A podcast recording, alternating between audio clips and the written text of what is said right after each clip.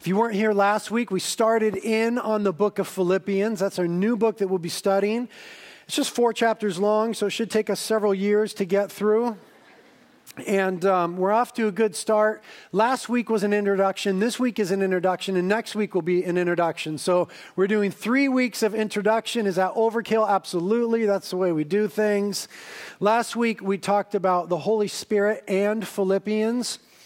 It's very important for you, if you weren't here, to get that message for two reasons. Number one, it's the background story on the church of Philippi in the book of Philippians, how the church came into existence from Acts 16, Paul's second missionary journey, how he was led by the Spirit and what the gospel did, and who was saved and who the original church was. It's an incredible story, this great snapshot of Paul beginning to live to a greater degree God's story for him instead of his own story. And that's what we need to do in our lives. But then, secondly, in that message, we talked about the importance and really the necessity for Christians to hear from the Holy Spirit, to discern the prophetic leading of the Spirit of God. We talked about visions and dreams being normative within biblical Christianity and how we need to tune our ears to hear the voice of the Spirit to be led and, and comforted and blessed and guided into mission and all those things. So, incredibly important message for every Christian and for everyone that wants to journey through the book of Philippians with us. So, if you weren't here last week, please get that some way. So, that was the Holy Spirit and Philippians. Today is the big picture of Philippians. And then next week, our final introduction will be the critical concept in Philippians. Let's pray. Lord, we thank you for this book. We thank you for your current work of grace in our church and in our lives. Holy Spirit, we together sense you leading us to a deeper place of knowing you of exalting Jesus, of experiencing Jesus, of fully living for Him and His glory. We see you each time we're gathering, further revealing Christ and all His beauty. You're teaching us to understand that He is the supreme treasure of all that exists. Holy Spirit, we thank you for this work. We ask that you would continue it. We ask that you deal with the things in our lives that are lesser things that we pursue in too great of a way and that Jesus Christ would become for us the ultimate one. Work this in us by grace. Please, Lord, help me to communicate. I don't want to communicate anything to your beautiful church that's not from your beautiful heart. So, Lord, let me be your mouthpiece, please, God. We ask that you accomplish this work for your glory and by your Spirit. Pray it in Jesus' name. Amen. Amen. Well, Paul wrote this letter about 10 years after he started the church of Philippi. Um, that bears a little bit of explanation. It's a letter written to the Philippians, okay? So, Philippians are people that live in a town called Philippi, just like Carpinterians are from Carpinteria. Can I hear from the Carpinterians this afternoon? Okay, and other people from other places, but Carpinterians are from Carpinteria and Philippians from Philippi. Um, and it's a letter. Okay, trip out on that for a moment. It's called the Epistle of the Apostle Paul to the Philippians. An epistle is a fancy word for a letter. Paul wrote a letter to his friends that he knew.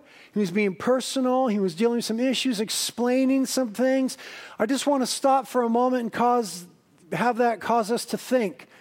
Paul wrote a letter. He never had any inclination that it would become Bible. He never had any thought about that. He just was just writing to his friends, doing what it seemed he ought to do. He's doing it for the glory of God and by the grace of God, but he couldn't have understood that it would become Bible. So, because it is Bible, what we say is that the Holy Spirit is the author. All scripture is God breathed. The Holy Spirit is the author. Paul was merely the writer, right? The, the message is from the Spirit of God for the church of God. But Paul was the instrument of God to get it delivered. What are the implications of that for our lives? Paul had no idea that these words that he would pen would change the world, literally, that they would be Bible and change the world. What about the things that we're currently doing? You see, I think we often sell ourselves and the mission of Christ in us and through us short. I think that we settle to just live, that we settle to just get by when there is a possibility and the opportunity in Christ for the glory of God to do so much more. That by the enabling of the Holy Spirit and for the glory of God, we can be world changers. We can change relationships, family situations, communities, the whole world as the gospel goes forth through you, because throughout history, God has chosen to work through people, not independent of people. And that means you, people. So don't sell the mission of Christ through you for the glory of God short. Don't just be settling with just getting by and just living and going through the paces.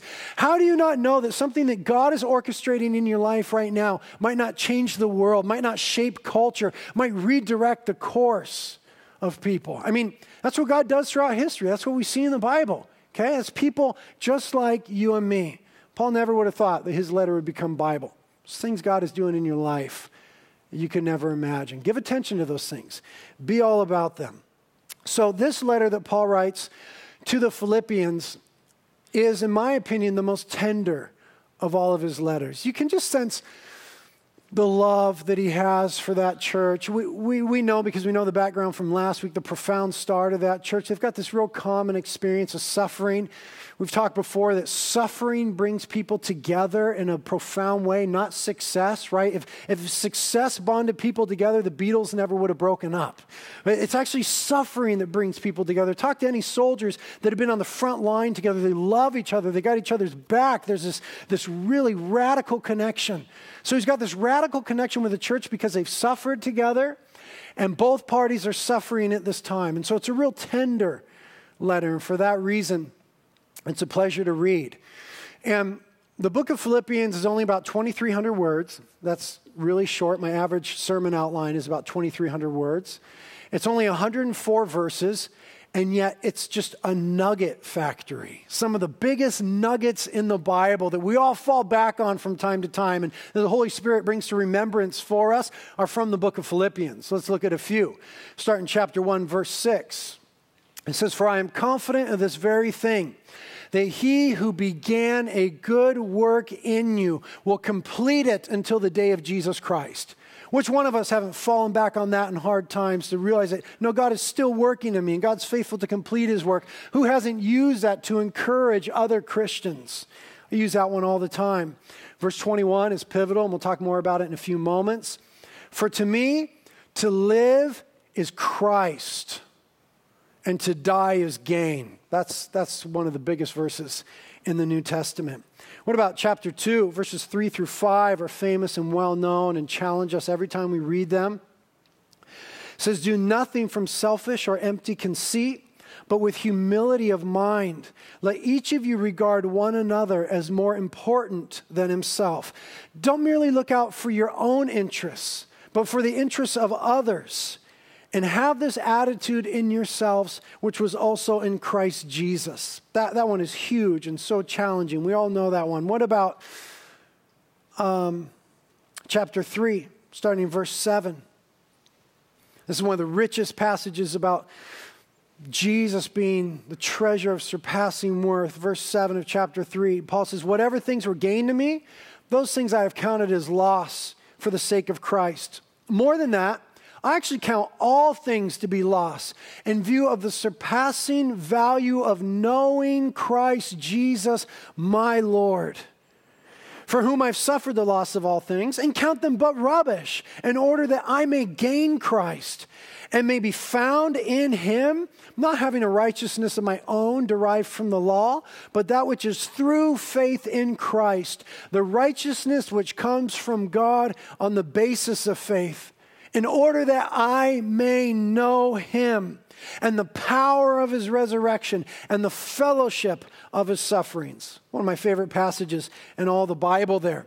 Verse 20, we remember from time to time. Our citizenship is in heaven, from which we also eagerly await a Savior who is Christ the Lord. What about chapter 4? Chapter 4, we've all gone to in difficult times. Verse 4 Rejoice in the Lord always. And again I say, rejoice. Let your forbearing spirit be known to all men. The Lord is near. Be anxious for nothing, but in everything by prayer and supplication with thanksgiving. Let your requests be made known to God. And here's a promise, here's a radical promise. Verse 7 And the peace of God, which surpasses all comprehension, will guard your hearts and minds in Christ Jesus. Finally, brethren, whatever is true, whatever is honorable, whatever is right, whatever is pure, whatever is lovely, whatever is of good of repute, if there is excellence in anything worthy of praise, let your mind dwell on these things.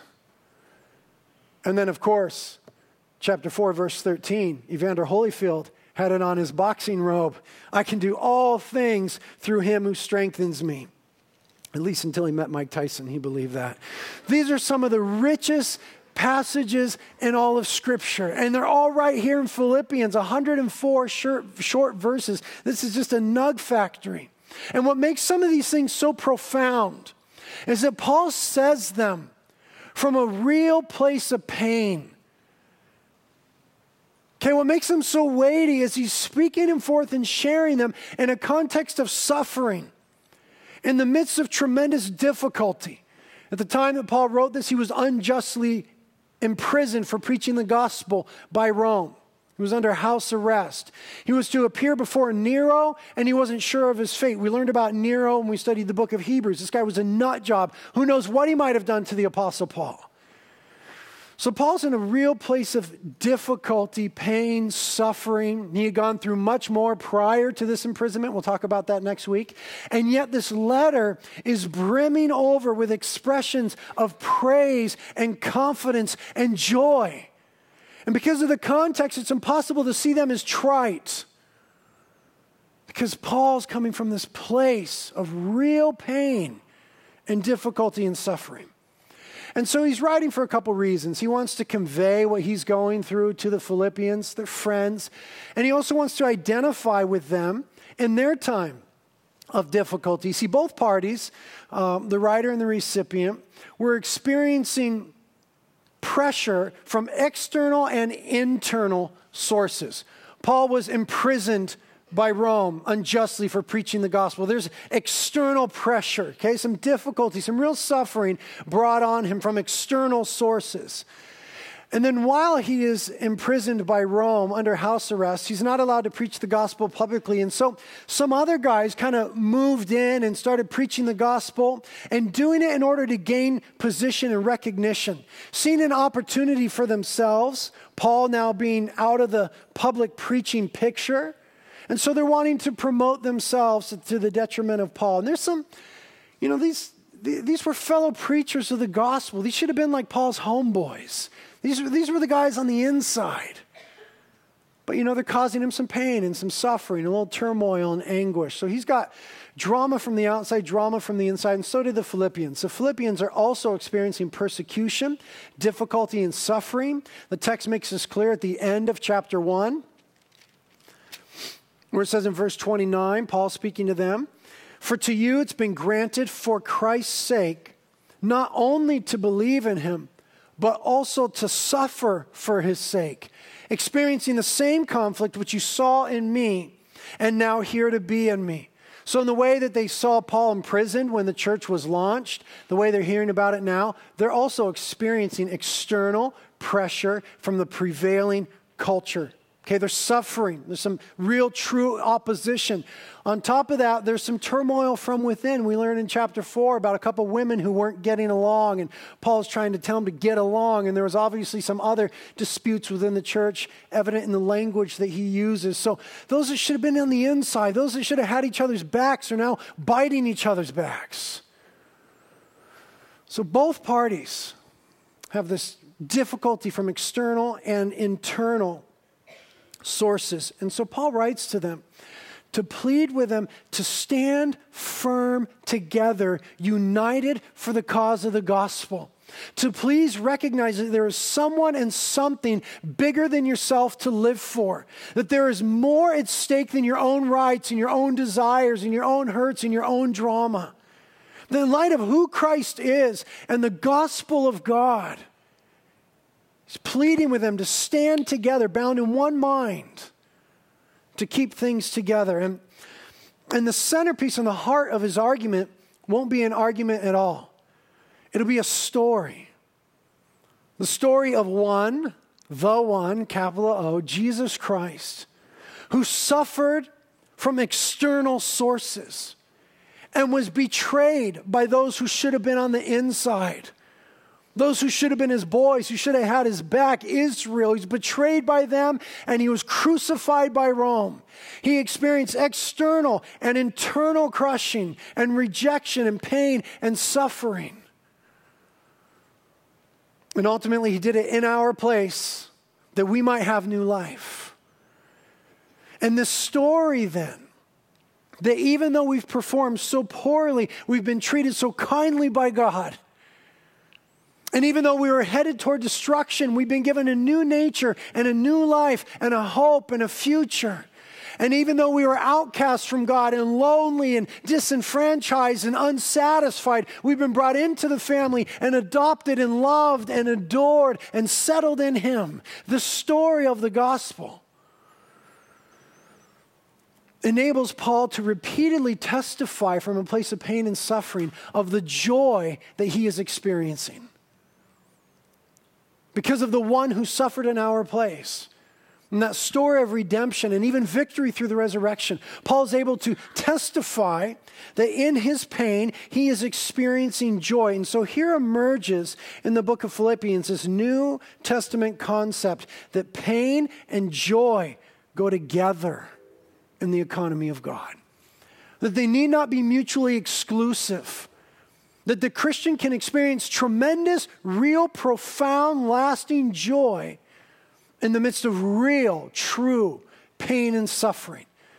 We see these two paired all the time together in the New Testament, and most clearly, maybe here in the book of Philippians.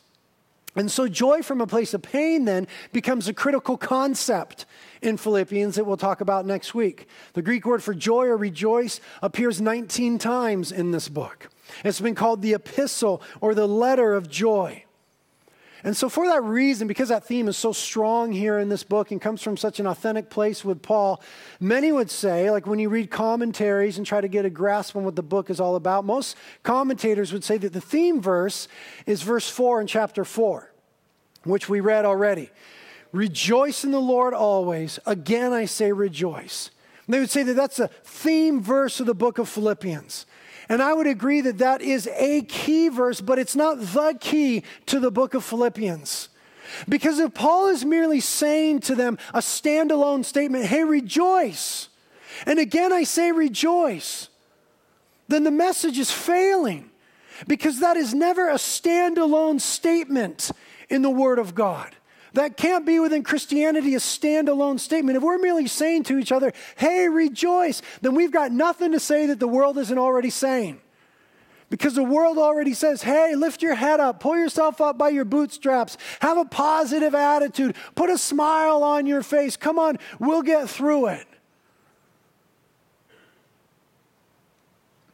Paul's not saying that in the way that the world says that. You see, there is something that undergirds that that means that simply can't be the key to this book. There's, there's something deeper. Something has to undergird the joy. There has to be something real and tangible and eternally true that enables us to have true and better joy in the midst of pain, disappointment, suffering, and hurt. There has to be a bedrock upon which that statement stands. It's never a standalone statement, and that bedrock is the person of Jesus Christ Himself. So then, the key to the book of Philippians is chapter 1, verse 21, where Paul says, As for me, to live is Christ, and to die is gain.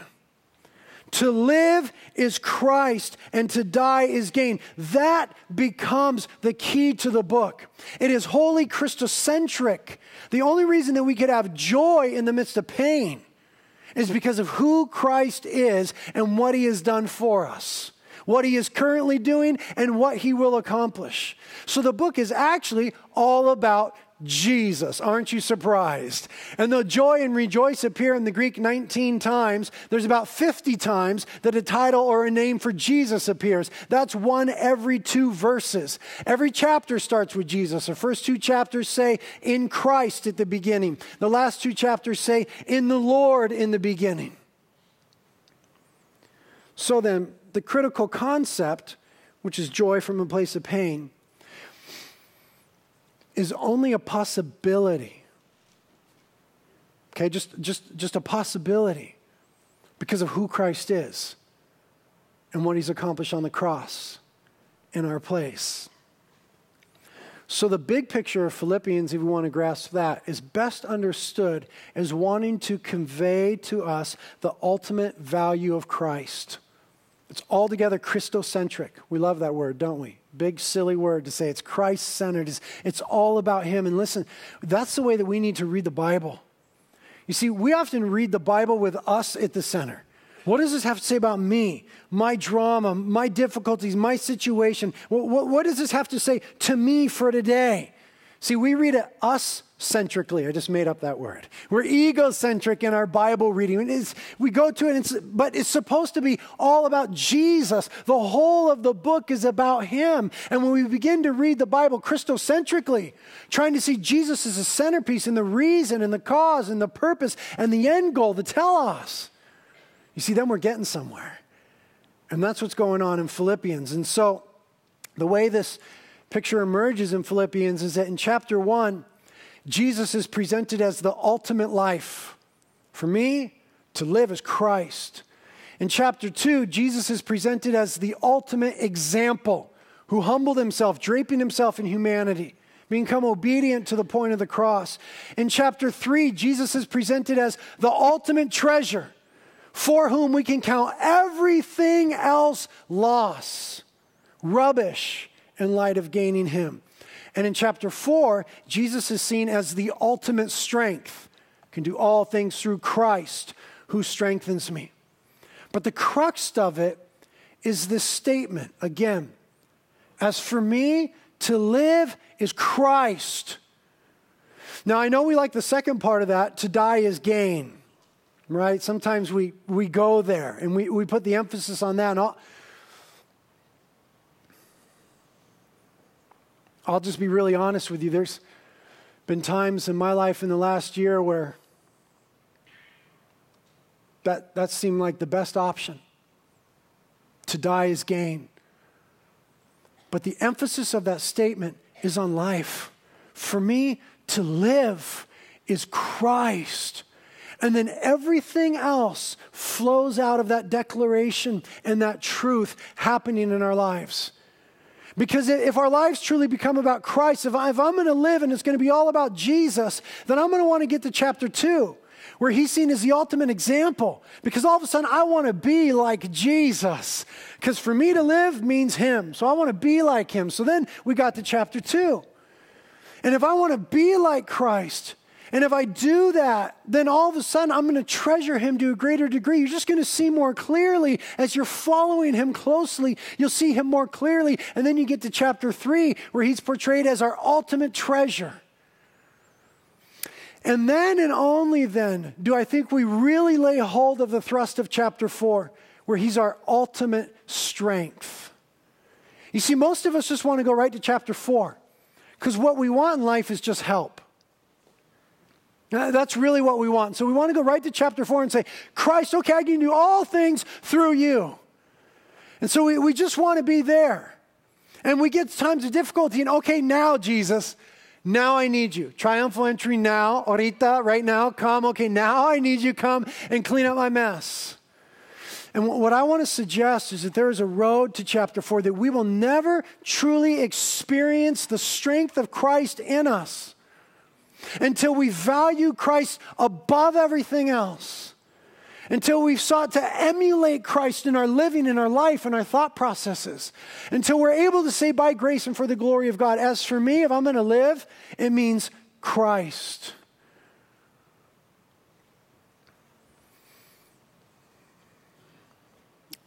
So, why does Paul say that Christ is the ultimate life? He says it in the context of relaying his difficulty. Again, by this time, he's been in, under house arrest for four years. He got to rent his own house, and you might say, oh man, that's soft jail. That's wimpy. That's nothing. But he was chained to a Roman guard 24 7. And for a man like Paul, that was torture because Paul was a go getter. Paul was out there, Paul was traveling, preaching the message, planting churches. So for Paul to be confined to a house for four years, you know this man was going nuts so Okay, so this was a true prison for him, and he was chained to Roman guards 24 7, waiting to appear before Nero. And Nero's in no hurry. Nero's the emperor of Rome. He's not overly concerned with some Jewish guy preaching some obscure gospel from Asia, right? So it's not like Nero's really hoping to get Paul in front of him soon to deal with it. So Paul's sitting there four years. It's driving him nuts. And, and it's from that place where he's able to say, in verse 20, Christ shall even now, as always, be exalted in my body, whether by life or by death. For to me to live is Christ, to die is gain. No matter what happens, Christ is going to be glorified, whether I live or whether I die.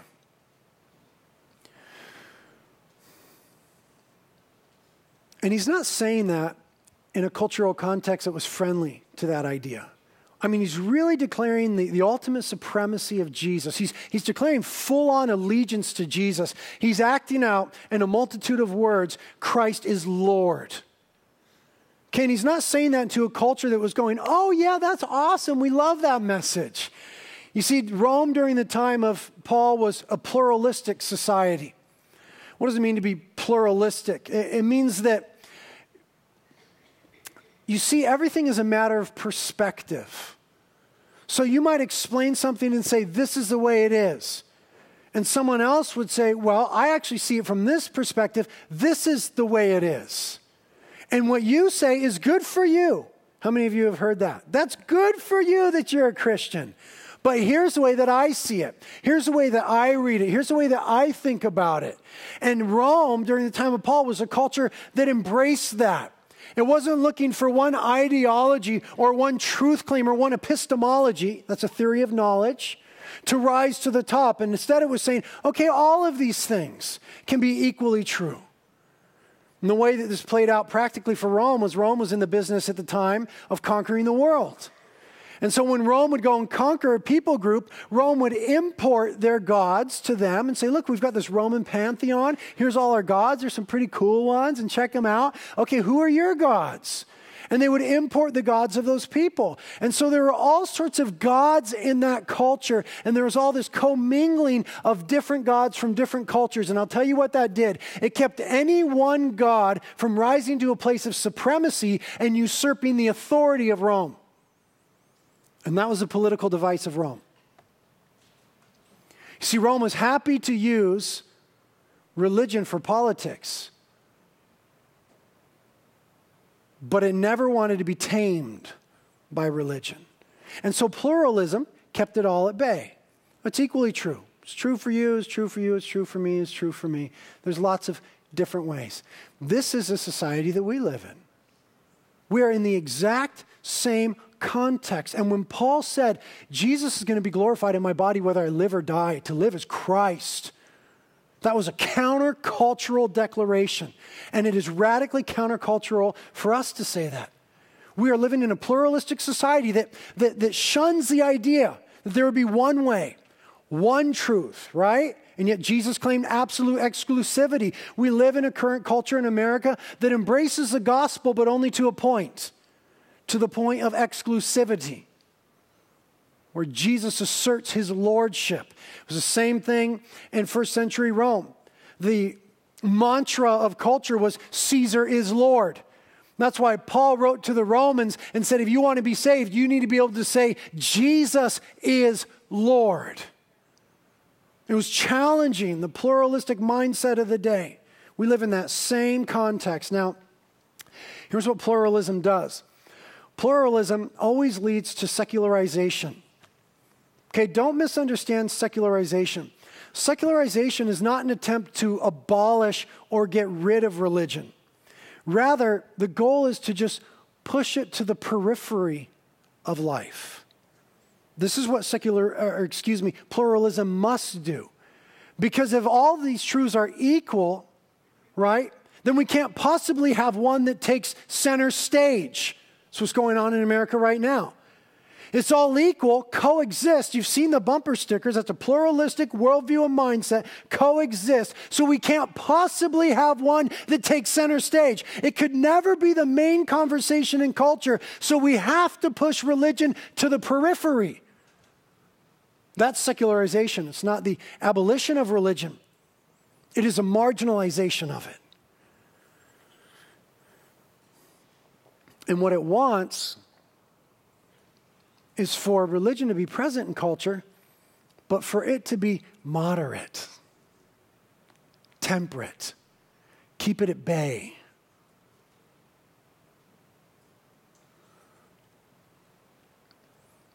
Our junior high pastor tried to get into the junior high recently to speak at the Christian club. And the principal forbid him to come and speak at the Christian club. Because the, the mindset is we can't have we, we can't have the conversation of religion on the middle stage. We can't have that at school. Religion is fine, but keep it on the periphery. And what ends up happening is that religion becomes privatized. Pluralism leads to secularization, leads to privatization of religion. That's what our schools are saying. You're religious? Fine. Don't bring it into the public sector. That's what businesses are saying. You, you want to be a Christian? That's great. Just don't push it in the workplace. Religion, no problem. Just be private about it.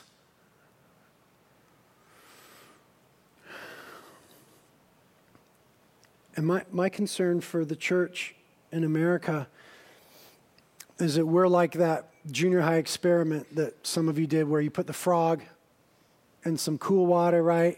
And then you turn up the heat and it started to boil and the frog boiled. They don't do it anymore because there's too many tree huggers. But back in the day, you know, you could boil a frog at school. That was awesome. My concern for the church in America is, is that we're like that. that Christ is seeming to us like a supplement because we are a supplemental culture. We love supplements. We love additives, something I could take to make my situation, my life, my health, whatever it is, better. Right, I've told you before about my doctor who's got me on all these supplements, and I've got boxes of different shakes that I'm supposed to mix up every day, and all these different pills. And every time I see him, he's like, dude, here's a new shake, take this shake, mix it up, and blah, blah. And I'll tell you the truth, it makes me feel better. It helps me, it's good. I'm a supplemental guy. We're a supplemental culture. We want little things that we can add to make our situation better. And I'm afraid that we've so bought into that that we begin to see Christ as a possible supplement. And the challenge to that is the idea that unless Christ is everything, he's nothing. Because we're not presented a lesser Christ in Scripture. He's either Lord of all or he's not Lord at all.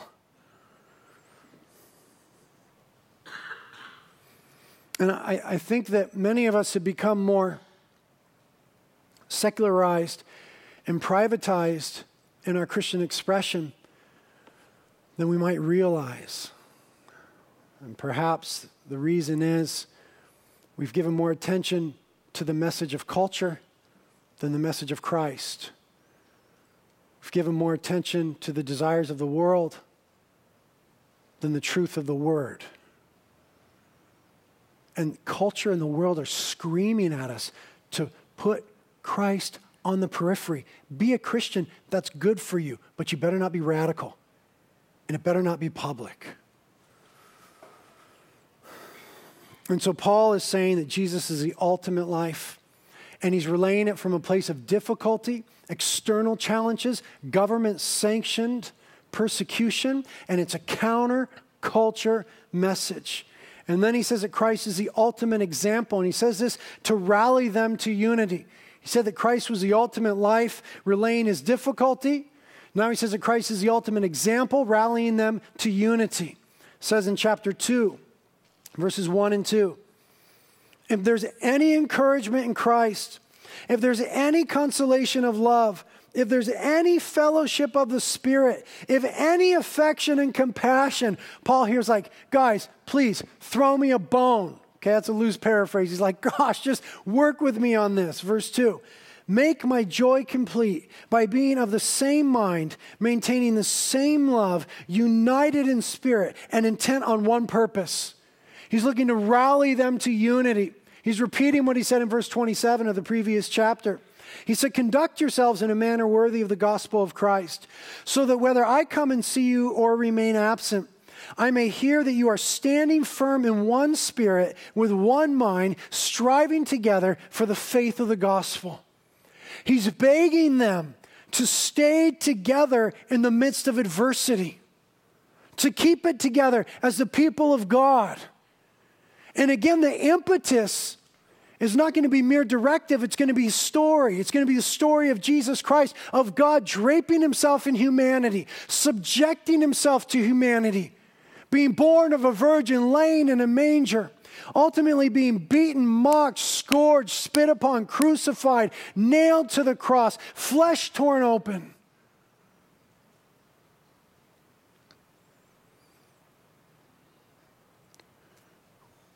And he says, later on in this chapter that if Christ did not consider equality with God a thing to be grasped, a thing to keep holding on to for his own purposes, but rather surrendered that and humbled himself to become a man and to be crucified on a cross, what has been done to you that you can't forgive? What disagreement that we have that's, is, that is greater than the story of the gospel?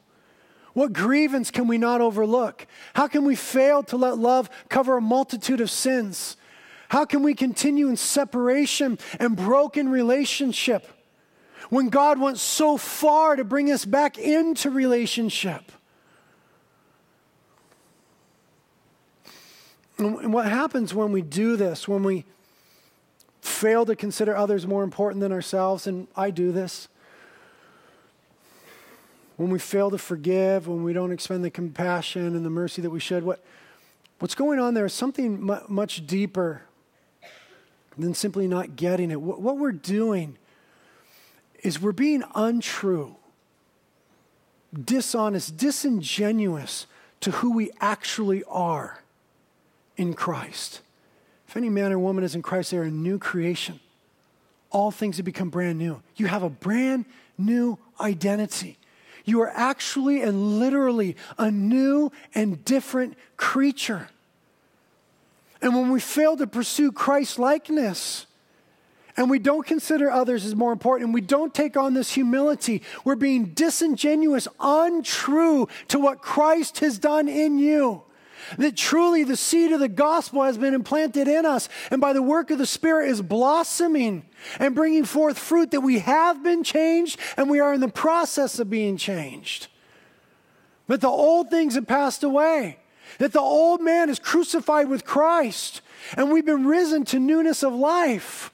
And so then we are living a lie. When we give up too quickly on relationships when we fail to forgive, when we fail to humble ourselves, when we fail to give up our rights, we're living a lie, we're not being true to who we actually are in Christ as new creations. So, Paul talks about Christ being the ultimate life through relaying his difficulty, Christ being the ultimate example, rallying them to unity. And then in chapter 3, he says that Christ is the ultimate treasure. And he illustrates this by talking about relinquishing his identity. Look in chapter 3.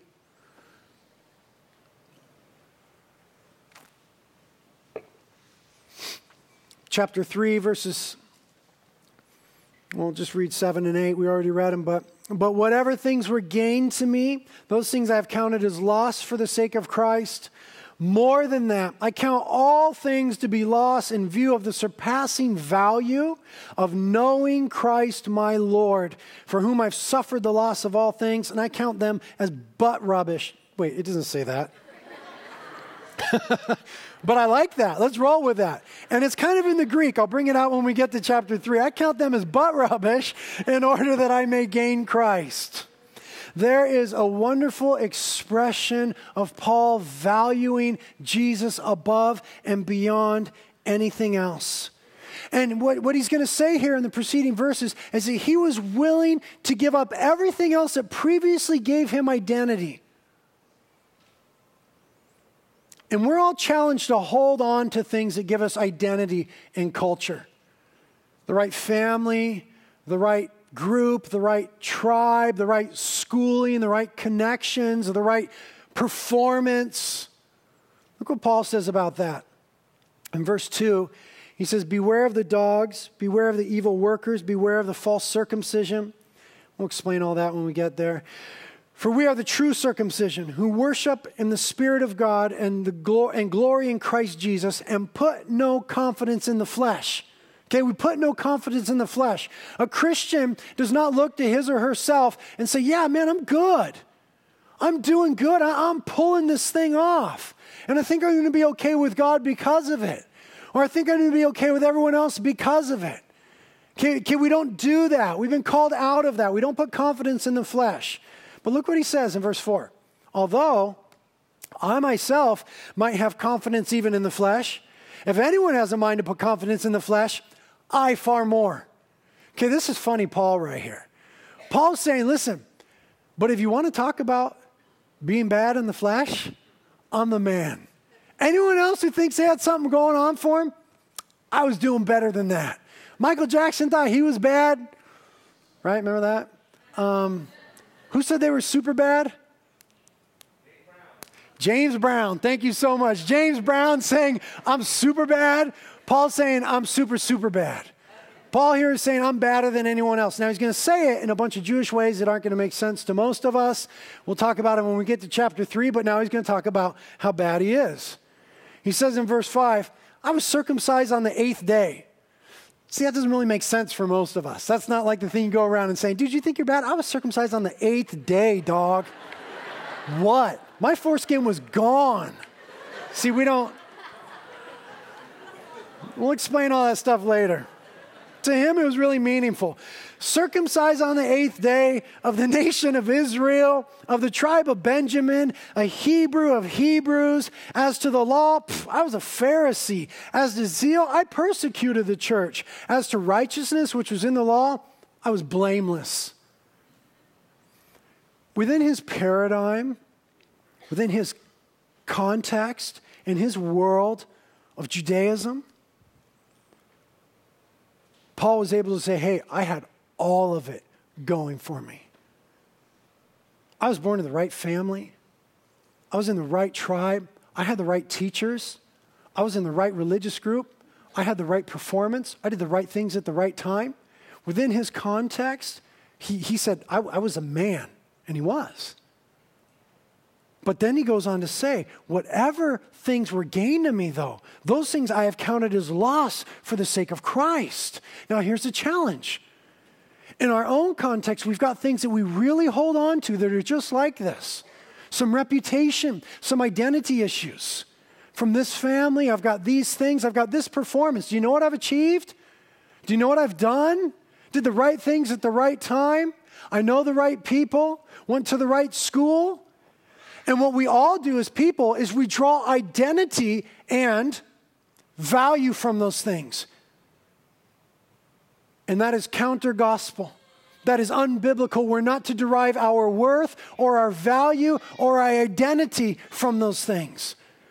Paul is saying that any of those things that previously made me awesome are but rubbish in light of knowing Jesus. That Jesus is the ultimate and supreme treasure. Some of you got nothing going for you. You need to take the man's word. That no matter what you got, Jesus is better. Jesus is the treasure of surpassing value, and everything else is loss in comparison. We're just not quick enough to be willing to relinquish our identity in those things that we previously drew value from, to really find our value in Christ. Listen to me. You are not loved by God because you're valuable. You are valuable because you're loved by God. You see, there's nothing awesome about you that made God go, oh, yeah, I'm going to save him or her. This guy's awesome. There's nothing good about you. You see, and for some of you, man, you got serious pride issues with God, and when you hear that, that irks you a little bit.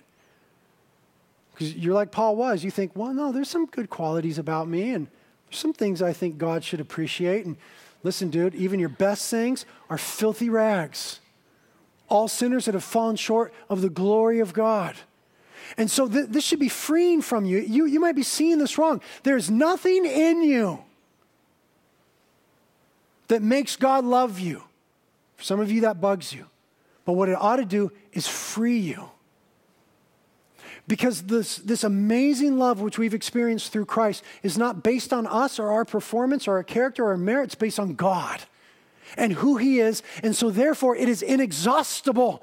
If it was up to you, it would be exhausted because you'll fail. You'll fall short. You won't perform. You won't say the right thing. You won't do the right thing. You won't go to the right places. You won't have the right connections in the heritage. You'll always fail. But the freedom is God loves you according to who He is and not who we are. And so that frees us to just receive that love now to receive that adoption, to receive that forgiveness, to be free from the need to perform. That's what Paul experienced through the gospel.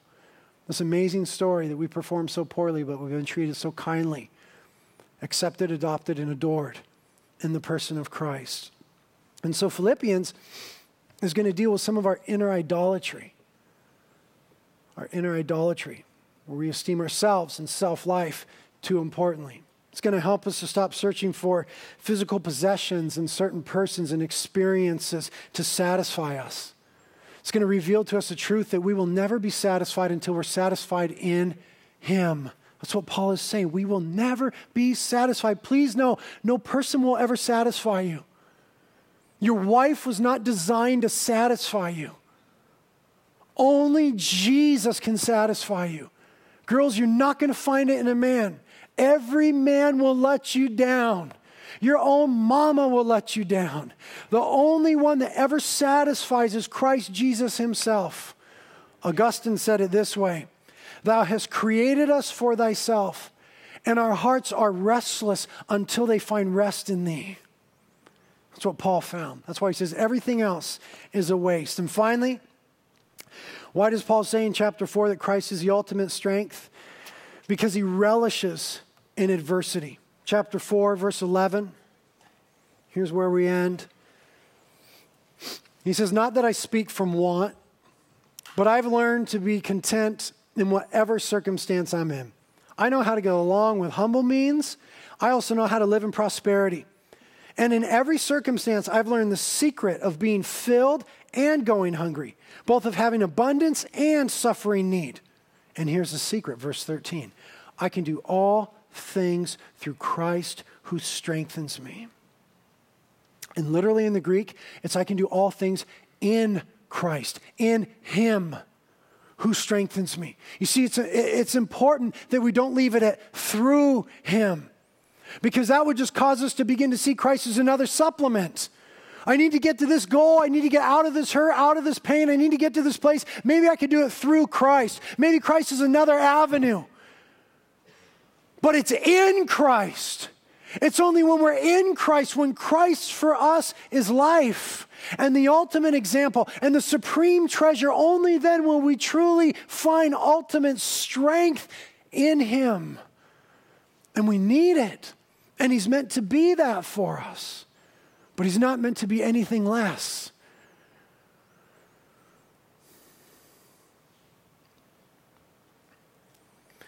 Lord, we just ask that you would work these things into our hearts. Lord, I want to want you more. I want you, Lord, and I love you, but I'm ashamed of my lack of want and my lack of love. We only love because you first loved us. We ask for an enabling by grace to want and to love you more. We ask for an expanding of our hearts to experience you more. We ask for an opening of our eyes that we would see lesser things as lesser things and Christ as the supreme thing. Help us with this, Lord. We confess our proclivity to be too easily distracted, enamored with the stuff of this world, things that are shiny and new, and relationships that are exciting and opportunities that advance our agendas. Oh, Lord, open my eyes, open my heart. Cause me to see Christ more clearly. Cause us to see Christ more clearly. Jesus, this book says that you are the answer for all the matters of life, self, selfish ambition, difficult circumstances. Holy Spirit, exalt Christ in our midst. Minister story and the truth and the power of the gospel to us and through us. If you need help today in any way, the prayer team will be up here for anything that you need. Helps me to see Christ as supreme, to enthrone him on my heart when I get on my face. We invite you to do that. But let's pursue him now.